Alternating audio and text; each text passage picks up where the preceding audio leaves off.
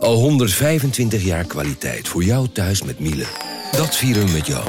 Ontvang nu tijdelijk een cashback tot 125 euro op veel Miele-apparatuur. Geniet van de kwaliteit van Miele. Voor perfect verzorgd wasgoed en kleding die veel langer mooi blijft. Voor een stralend schone vaat, even perfect als jouw diners. En een stofvrij thuis waarin echt hygiënisch schoon de standaard is. Check miele.nl voor alle feestelijke aanbiedingen. Ik ben al jaren ondernemer, maar waar moet ik eigenlijk allemaal aan denken nu ik voor het eerst personeel wil aannemen, voor het eerst ga importeren of voor het eerst een bedrijfslocatie zoek? Weet wat je wel of niet moet doen bij zaken die je voor het eerst oppakt. Check kvk.nl voor praktische stappenplannen. KVK, hou vast voor ondernemers.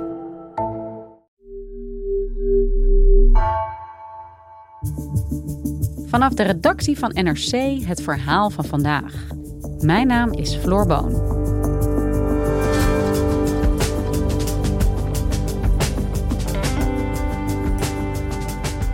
...70 jaar op de troon. De Britse koningin Elizabeth viert deze week haar platina-jubileum... en daarvoor wordt alles uit de kast getrokken. Maar met haar 96 jaar is ook het einde van haar koningschap in zicht... vertelt correspondent Annemarie Kas. Om alvast op de zaken vooruit te lopen, welke toekomst ligt er in het verschiet voor het Britse Koningshuis als de bekendste vorst ter wereld er straks niet meer is?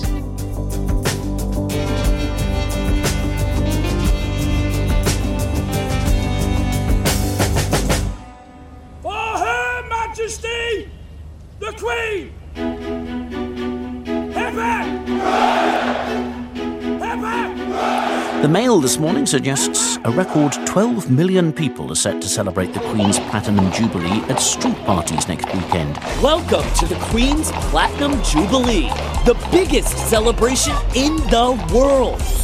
We'll have a four day public holiday kicking off with the Trooping the Colour ceremony on Thursday with more than 1,400 office, officers and soldiers.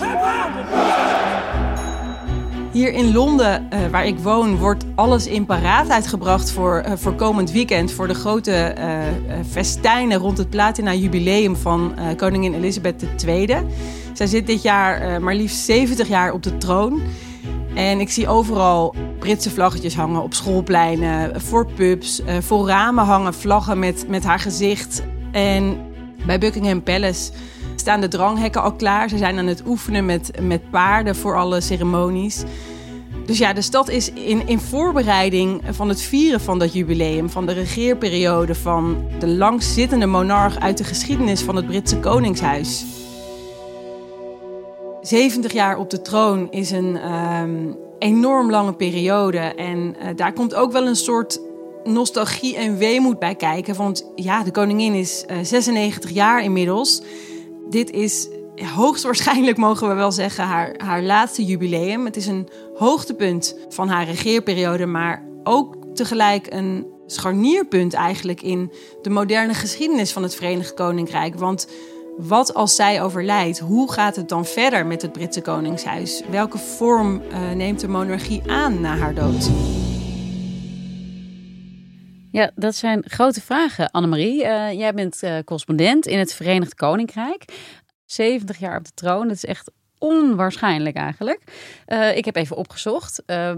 ze is niet de langstzittende vorst ter wereld. Ze staat geloof ik op nummer 4 op dit moment. Maar dan moet ze nog twee jaar blijven zitten... en dan zou ze de langstzittende vorst uit de geschiedenis worden.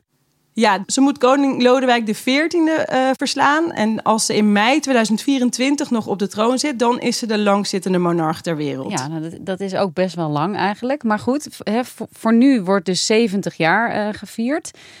Wat is Elisabeth voor een vorst? En wat is ze voor een vorst geweest? Waar staat zij voor? Ja, het, het paradoxale is eigenlijk dat ondanks al die tijd we nog steeds best wel weinig weten van haar als als persoon of van haar meningen vooral. Uh, zij is vast van opvatting dat een staatshoofd, dat een koningin uh, geen politiek hoort te bedrijven. En ja, dat heeft ze heel consequent in praktijk gebracht al die jaren. En juist uh, die neutraliteit is ook een van de redenen dat ze zo gewaardeerd wordt. Tegelijk heeft ze wel geprobeerd om mee te gaan met de tijd en, en de monarchie ook aan te passen in een snel veranderende samenleving. Nog nooit heeft Londen een dag beleefd als deze. Uit het Buckingham Paleis begeeft een vorstelijke vrouw, Elisabeth II, zich op weg naar de abdij van Westminster, om daar gekroond te worden tot koningin van Groot-Brittannië, van de onafhankelijke staten Canada, Australië, Nieuw-Zeeland, Zuid-Afrika en Ceylon en van bijna 50 andere landen verspreid over de gehele wereld. Zij begon in een land vlak na de Tweede Wereldoorlog eigenlijk uh, was, het, was het VK nog echt een imperium met, met eigen koloniën naar een land dat nu uh, ja, uh, vers uit de Europese Unie is gestapt. Met een bevolking die vele malen diverser is dan toen. Hè, waar veel meer mensen migratieachtergrond hebben. Waar via sociale media alles binnen een paar minuten heel het land doorgaat. Of heel de wereld overgaat. Dus ja, ze is echt koningin van, van een heel ander land. En ja, wat kenmerkt dan ook die Britse monarchie onder haar leiding? Dit gaat ook over haar persoon. Wat voor soort monarchie is dat geweest? Heeft zij een soort stempel gedrukt? Eentje waar uh, burgerschap heel belangrijk is. En ja, de gezamenlijkheid van, van een volk te, te benadrukken. Dus toch die verbinding uh, te benadrukken in een samenleving. Dat is wel een van de dingen die zij uh, heel belangrijk heeft, heeft gevonden. Of vindt nog steeds. En daar probeert ze ook direct eigenlijk een soort dialoog met de bevolking over aan te gaan. Zo zijn de kersttoespraken die ze jaarlijks houdt. Um, dat, dat was haar idee om die op televisie uit te zenden. En die verbinding uh, die benoemt ze dan ook in, in haar toespraken, ook met kerst. Coming together of like-minded nations. And February, just six weeks from now, will see the start of my Platinum Jubilee year. Which I hope will be an opportunity for people everywhere to enjoy a sense of togetherness a chance to give thanks for the enormous changes of the last 70 years social, scientific, and cultural, and also to look ahead with confidence. En Elisabeth is nu dus 96. Um, ehm, ja, zoals jij ook zei, behoorlijk grote kans dat dit haar laatste jubileum is. Uh, zeker omdat ze dus ook een broze gezondheid heeft. Ja, hoe is het daarmee? Haar gezondheid is sterk achteruit gegaan, vooral het afgelopen jaar eigenlijk. Een paar maanden geleden is ze besmet geraakt met, met COVID-19 en dat heeft uh, ja, een behoorlijke impact gehad op haar. En sindsdien komt ze eigenlijk maar weinig in het openbaar. En in haar geval is het toch bijzonder dat daar iets over naar buiten komt. Want ja, haar gezondheid was heel lang iets waar Britten helemaal niet over spraken. Uh, de mogelijkheid dat ze zou overlijden, ja, dat, daar had je het niet over. En haar gezondheid was ook voor de woordvoerders van het paleis altijd een privé kwestie. Maar ja, nu is zo duidelijk dat ze, dat ze kwetsbaar is en een, en een oudere dame. Dus ze hebben nu eigenlijk geen andere keus dan het wel te benoemen. En zij, zij hebben ook formeel naar buiten gebracht dat vaak pas op de dag zelf wordt bepaald of ze ergens bij aanwezig kan zijn of niet. Dus er staat altijd iemand anders van het Koningshuis klaar om het, om het van haar over te nemen, mocht ze het niet redden. En een heel kenmerkend voorbeeld daarvan was eigenlijk onlangs dat haar zoon, hè, uh, kroonprins Charles, uh, onlangs voor het eerst de Britse variant van de troonrede namens haar uitsprak. My lords and members of the House of Commons. Her Majesty's government's priority is to grow and strengthen the economy and help ease the cost of living for families. Her Majesty's government will level up opportunity in all parts of the country and support more people into work. Ja, en je hebt het ook over die geslotenheid van het Britse Koningshuis. Dat er zelfs heel lang geen uitspraken werden uh, gedaan over uh, bijvoorbeeld de gezondheid van toch de belangrijkste persoon, de koningin. Um, maar ja, als ik denk aan het Koningshuis, dan zie ik vooral twee grote ja, schandalen die zich hebben afgespeeld de afgelopen tijd. Rondom prins Harry en Meghan en de zoon van uh, Elizabeth, prins Andrew. Dus het gaat niet alleen maar over goede en mooie dingen daar. Nee, helemaal niet. Dit jubileum is meer eindelijk een soort uh, iets positiefs uh, rond het Koningshuis. Terwijl er de afgelopen jaren vooral heel veel negatieve zaken naar buiten zijn gekomen, inderdaad. Wat je zei, die, die kwestie rond Prins Harry en Meghan, uh, aanvankelijk leek dat geweldig voor het Koningshuis. Hè? Meghan, eh, Amerikaanse actrice, zij werd uh, warm onthaald eigenlijk. Het was zo goed voor een frisse wind en uh, diversiteit. Eindelijk zou het Britse Koningshuis ja, meer een afspiegeling zijn van de moderne en ook diverse Britse samenleving. Maar ja, dat eindigde in een soort anticlimax waarin, waarin zij um, hun taken hebben neergelegd, afstand hebben gedaan van hun titels, zijn geëmigreerd naar Californië in de Verenigde Staten. En dat heeft echt een, een grote deuk opgeleverd voor het imago van het Koningshuis. En een nog veel pijnlijker schandaal misschien was dat van prins Andrew. Dat is de tweede zoon van Elizabeth. Die is uh, verwikkeld geraakt in een rechtszaak rond mogelijk seksueel misbruik. Een uh, Amerikaanse jonge vrouw, uh, Virginia Roberts, die heeft hem, ja, die is een zaak tegen hem begonnen in de Verenigde Staten. Zij zegt meermaals gedwongen te zijn geweest seks met hem te hebben gehad. Dat was geregeld door pedoseksueel Jeffrey Epstein ongeveer 20 jaar geleden waar Andrew ook uh, ja, bevriend mee was.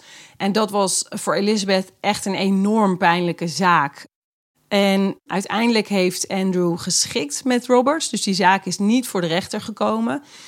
Hij heeft de zaak afgekocht eigenlijk met, met 12 miljoen pond. Dat is omgerekend uh, ongeveer 14 miljoen euro. En de Queen zou daar ook aan hebben bijgedragen, wat natuurlijk ook pijnlijk is. Uh, het is niet helemaal duidelijk of dat uh, publiek geld is geweest. Maar goed, waarschijnlijk volgens de Britse media heeft zij daar dus wel aan meebetaald. Nou ja, een koningin die meebetaalt aan een schikking over een seksmisbruikzaak, uh, dat is natuurlijk heel erg pijnlijk. In aanloop naar die zaak zag het paleis en, en ehm, de koningin zich dus ook gedwongen om Andrew zijn titels te ontnemen. More now on tonight's news that the Duke of York is stepping back from royal duties for the foreseeable future in the light of the Jeffrey Epstein scandal. In a statement, he said that his association with a convicted sex offender had become what he described as a major disruption to the royal family's work. Dus dat was ook echt iets wat in aanloop naar dit jubileum als een soort ja, donkere wolk uh, boven, boven het paleis hing eigenlijk. Ja, en dit is al in Groot-Brittannië zelf. In Nederland kregen we het ook mee. Volgens mij is dit behoorlijk internationaal aangezet, wel, deze uh, schandalen. Um, als we het daar ook over hebben, internationaal, hoe staat het Koningshuis ervoor in de wereld? Ik bedoel, Elisabeth is niet alleen maar de monarch van uh, Groot-Brittannië, maar van veel meer landen. Ja, precies. En, en daar is eigenlijk ook al een ongemakkelijke ontwikkeling gaande wat je zegt, zij is staatshoofd van, uh, van nog veertien uh, voormalige Britse koloniën. Denk Australië, Nieuw-Zeeland, Canada, ook kleinere Caribische landen, Jamaica, Antigua en Barbados. Dat zijn uh, de Commonwealth Realms, onafhankelijke staten die wel de koningin als staatshoofd hebben. En daar zie je die beweging weg van de monarchie langzaam maar zeker. Vorig jaar, november, werd Barbados republiek. Het Caribische eiland Barbados is sinds middernacht een republiek. Het eiland nam afscheid van de Britse koningin Elizabeth als staatshoofd. En zij wordt nu opgevolgd door president Sandra Mason. Het eiland is al 55 jaar onafhankelijk, maar nu is het geen deel meer van het Britse koninkrijk. Je ziet andere landen die ontwikkeling met uh, veel interesse volgen. Er ontstaan ook bijvoorbeeld in uh, Jamaica en andere landen uh, protesten, campagnes om ook een republiek te worden. Maar het Koningshuis weet zich in die trend niet echt een houding te geven. Um, uh, Prins William en Kate waren uh, onlangs op bezoek aan, in het Caribisch gebied. Ze waren in Jamaica. En ja, William stond eigenlijk een beetje met zijn bek vol tanden toen uh, hij naast de premier van Jamaica stond. En die zei dat ja, ook hij voor zich zag dat Jamaica op termijn eigenlijk een republiek wil worden. The remarks after a welcome for the royal couple Wednesday morning, where Jamaica's prime minister had a message. All smiles during the meet and greet, but the prime minister not shying away from saying it is Jamaica's destiny to become an independent country.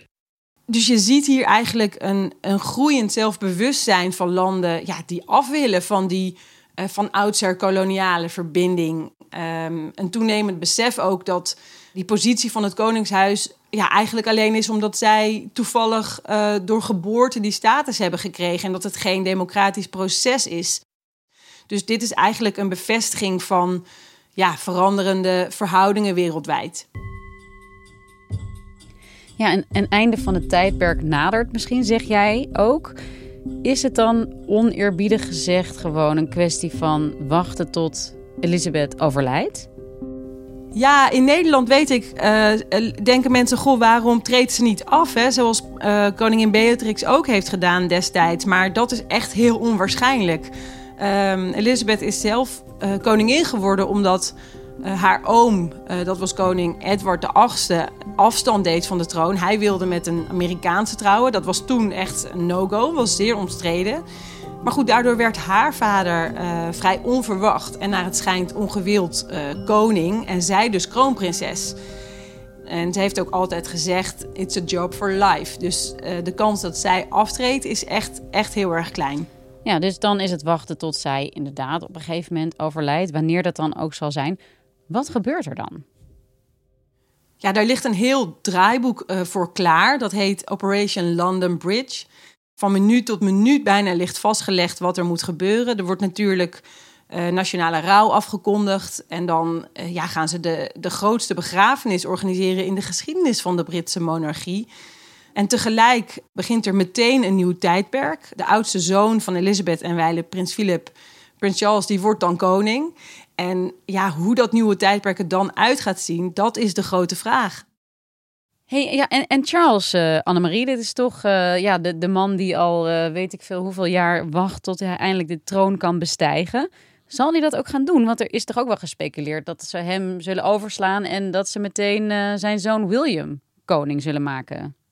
Ja, daar gaan zeker ook hier in het 2K stemmen over op en speculaties. Maar de kans dat dat gaat gebeuren is echt heel klein. Zoals je zegt, hij heeft er ook zo lang op gewacht dat hij nou ja, uh, staat te popelen, uh, kun je zeggen. Um, ik denk wel dat het heel moeilijk voor hem gaat worden om uh, de populariteit van, van zijn moeder te evenaren. Op het moment bungelt Charles ook in populariteitspeilingen een beetje onderaan. En ja, omdat hij natuurlijk ook zo lang heeft moeten wachten, zal zijn eigen regeerperiode ook relatief kort zijn. En, en in die korte tijd zal hij zijn eigen stempel willen drukken. En wat het ook lastig maakt, is dat Charles veel uitgesprokener is dan, uh, ja, dan koningin Elizabeth. Zij schiep er altijd eer in, of schept er nog steeds eer in om, om politiek neutraal te blijven. Terwijl hij juist altijd vrij uitgesproken over van alles is geweest. Ook over milieu en klimaat bijvoorbeeld. En dat is niet echt wat Britten ook gewend zijn van een, van een koningin. Hè. Het is echt heel anders dan, dan zijn moeder.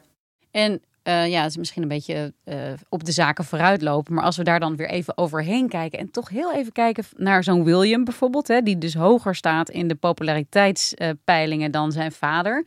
Uh, zouden hij en Kate meer, ja, weer een soort van nieuwe wind door dat paleis kunnen blazen? Een beetje nieuw elan kunnen geven aan het Koningshuis? Ja, daar wordt wel uh, ook op gespeculeerd. En het lijkt ook wel een beetje zo. Zij proberen te leren van kritiek. Bijvoorbeeld bij die trip naar het Caribisch gebied onlangs. Daarna zou hij gezegd hebben dat hij misschien wel afscheid wil nemen van ja, een hele oude ongeschreven regel van de koninklijke familie. Never complain, never explain. Dat is de gedachte dat je eigenlijk nooit moet reageren op wat er allemaal in de media langskomt over hem. William zou dus ja, wel iets meer openheid van zaken willen geven, omdat dat niet echt meer van deze tijd is. En zo'n gesloten bolwerk ook niet aansprekend is voor, uh, voor de bevolking. Hij, net als Harry trouwens, zijn broer, zij hebben ook altijd een uh, campagne gevoerd voor om het taboe te doorbreken op, op mentale uh, gezondheidsproblemen bijvoorbeeld. Um, dat het belangrijk is om te praten over hoe het met je gaat. Dus dat lijkt wel een ja, modernisering te beloven eigenlijk. Maar goed, een, een, een serieus probleem daarbij is als Charles ook 20, 25 jaar uh, toch meegaat als koning straks, dan is William alweer in de 60 als hij aantreedt. Dus dan is er eigenlijk steeds een heel oude koning. En, en je kunt je afvragen of dat voor een groot deel van de bevolking wel zo aansprekend is. Je ziet nu al dat uh, vooral ouderen de monarchie een warm hart toedragen en dat jongeren eigenlijk de monarchie juist steeds minder steunen. De vraag die er natuurlijk ook een beetje achter ligt is van uh, op dit moment houdt Elizabeth toch wel heel erg dat koningshuis bij elkaar. Houdt dat stand, hè? De, de, de Britse monarchie in deze vorm als zij komt te overlijden? Je hebt absoluut gelijk dat, dat een groot deel van de populariteit van de monarchie aan haar als persoon is verbonden. Maar ja, hoe groot die verbinding precies is, hoe groot dat aandeel van haar als persoon, als staatshoofd is, dat is echt de grote vraag eigenlijk. Ja, want als je het zo formuleert, wat wordt dan de grootste taak of de opgave voor ja, in eerste instantie Charles, maar later waarschijnlijk ook William? Ja, de grote uitdaging voor hen is om mee te gaan met die moderne samenleving en daar hun draai in te vinden. Um, Queen Elizabeth zij heeft altijd gezegd dat de monarchie alleen kan voortbestaan bij gratie van haar onderdanen. Uh, zij is zich altijd heel bewust geweest ja, van het belang uh, van het volk en van de waardering van het volk voor, voor haar positie en voor het hele Koningshuis.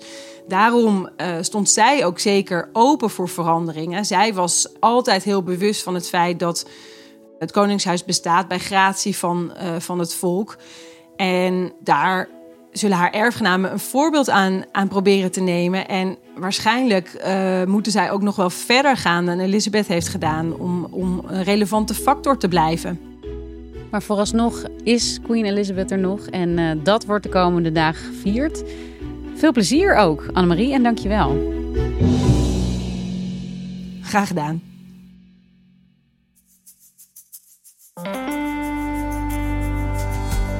Je luisterde naar vandaag, een podcast van NRC. Eén verhaal, elke dag.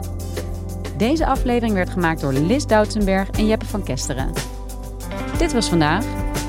Morgen weer.